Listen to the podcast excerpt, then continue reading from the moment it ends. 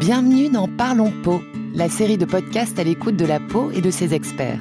Découvrons ensemble les témoignages de professionnels de santé et de patients qui nous encouragent à l'écoute toujours plus attentive de la peau. Pour cet épisode de Parlons Peau, nous allons nous intéresser au diagnostic et à la prise en charge des cancers cutanés. Découvrons ensemble les importants progrès qui ont été faits ces dernières années et qui permettent d'obtenir des résultats vraiment encourageants. Pour en parler avec nous, le professeur Basset-Seguin, dermato-oncologue et praticien à temps partiel à l'hôpital Saint-Louis à Paris. Bonjour professeur Basset-Seguin. Bonjour. Pour commencer, pouvez-vous nous dire quels sont les principaux types de cancers cutanés ? Alors, ce qu'il faut savoir d'abord, c'est que les cancers cutanés sont les cancers les plus fréquents de l'adulte. En tête de ligne, il y a les carcinomes cutanés, dont le plus fréquent est le carcinome basocellulaire. Ce n'est pas le plus agressif, mais c'est le plus fréquent. Ensuite viennent les carcinomes spinocellulaires et les mélanomes. Ces tumeurs sont de plus en plus diagnostiquées parce que les populations vivent plus longtemps, que euh, les gens ont des loisirs plus importants, vont plus au soleil, même tôt dans l'enfance, et du coup, ils accumulent beaucoup d'anomalies génétiques. Alors effectivement, pourquoi euh, ils accumulent des anomalies génétiques ? Eh bien parce que le carcinogène le plus important de ces tumeurs, c'est le soleil, qui va provoquer des altérations sur les gènes à l'intérieur des cellules de l'épiderme. Et ces mutations vont ensuite mettre un certain temps à faire parler d'elles et à se transformer en cancer. Et ces tumeurs touchent-elles la même population ? Non, elles ne touchent pas la même population. Il y a déjà un nombre très différent. On va compter environ quatre-vingt mille carcinomes contre sept mille mélanomes. Donc déjà, la fréquence est différente et ce n'est pas des chiffres exacts, mais c'est proche de la réalité. Les carcinomes touchent plutôt les gens plus âgés, de cinquante à soixante ans. Les mélanomes, eux, touchent des gens plus jeunes, une population active. Il y a quand même des mélanomes du sujet âgé, mais la plupart des mélanomes touchent des gens, des populations de moins de cinquante ans. Et ces différentes tumeurs, est-ce qu'elles ont le même impact sur le pronostic vital ?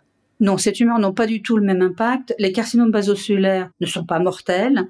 Certains peuvent devenir localement avancés, progresser et exceptionnellement métastatiques, mais c'est une très petite fraction de ces tumeurs.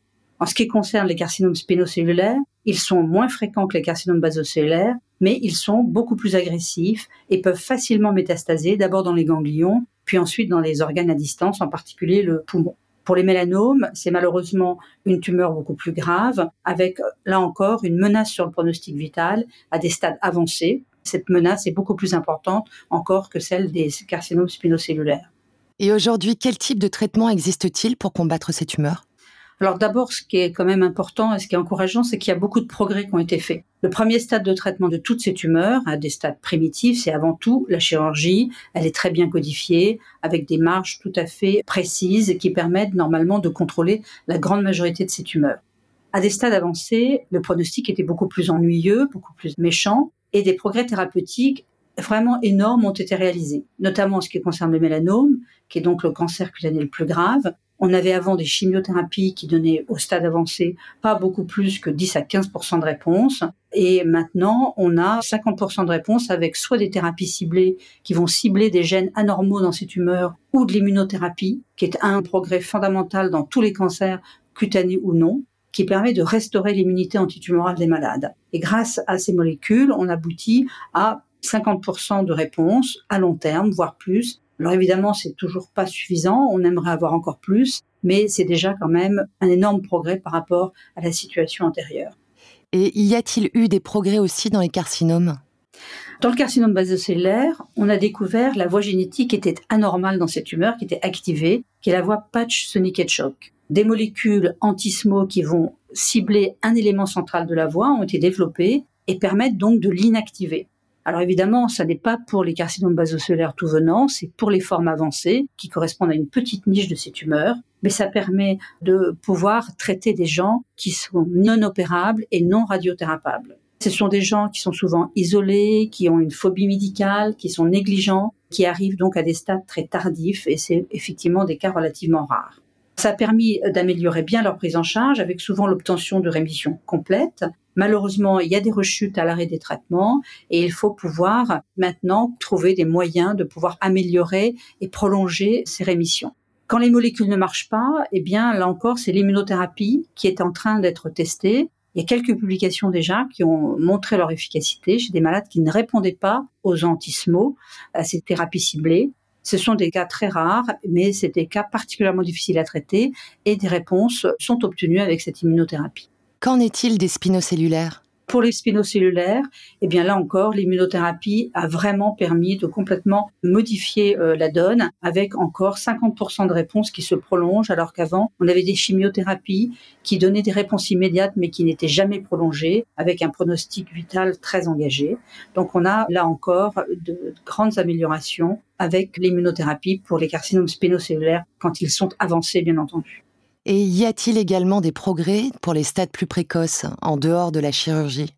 Le plus important pour tous ces cancers cutanés, c'est quand même la chirurgie qu'il faut retenir. Puisqu'on a des marges bien précises, on est sûr d'avoir tout enlevé.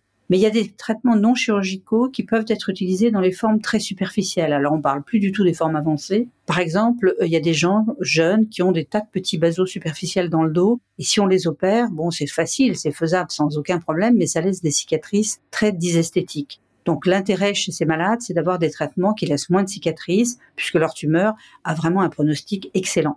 Pour ça, il y a des crèmes qui permettent de, de traiter ce genre de tumeur, et également des traitements physiques qui permettent de laisser très peu de cicatrices. Donc c'est très intéressant pour ces formes-là, mais là encore, ce sont des formes très superficielles. Dites-moi, comment se fait le dépistage d'un cancer cutané ? Alors le dépistage d'un cancer cutané, ben, c'est la surveillance, particulièrement chez les sujets à risque. Hein. Mais le dépistage, c'est pas toujours si simple parce que même chez les sujets à risque, il y a parfois des mélanomes qui peuvent se développer très rapidement. On peut pas les voir tous les quinze jours ni tous les mois, c'est pas faisable. Donc euh, il faut vraiment éduquer les gens euh, à essayer de venir consulter rapidement s'il y a un problème. Chez les personnes qui ont des antécédents de mélanome dans leur famille, par exemple, ou qui ont beaucoup de grains de beauté, il est possible, en plus de la consultation, de s'aider d'imageries qui sont le dermoscope ou le photofinder. Il est même mis au point maintenant des imageries totales du corps qui permettent d'aider, puisque quand on a plus de cent cinquante névus sur le corps, c'est pas toujours très facile d'aller pointer celui qui s'est modifié. Et donc là, l'intelligence artificielle peut aider les médecins à y voir un petit peu plus clair et à mieux surveiller ces patients à risque, mais qui sont, Dieu merci, pas les plus nombreux. Et à quel moment sait-on qu'une lésion présente un risque ?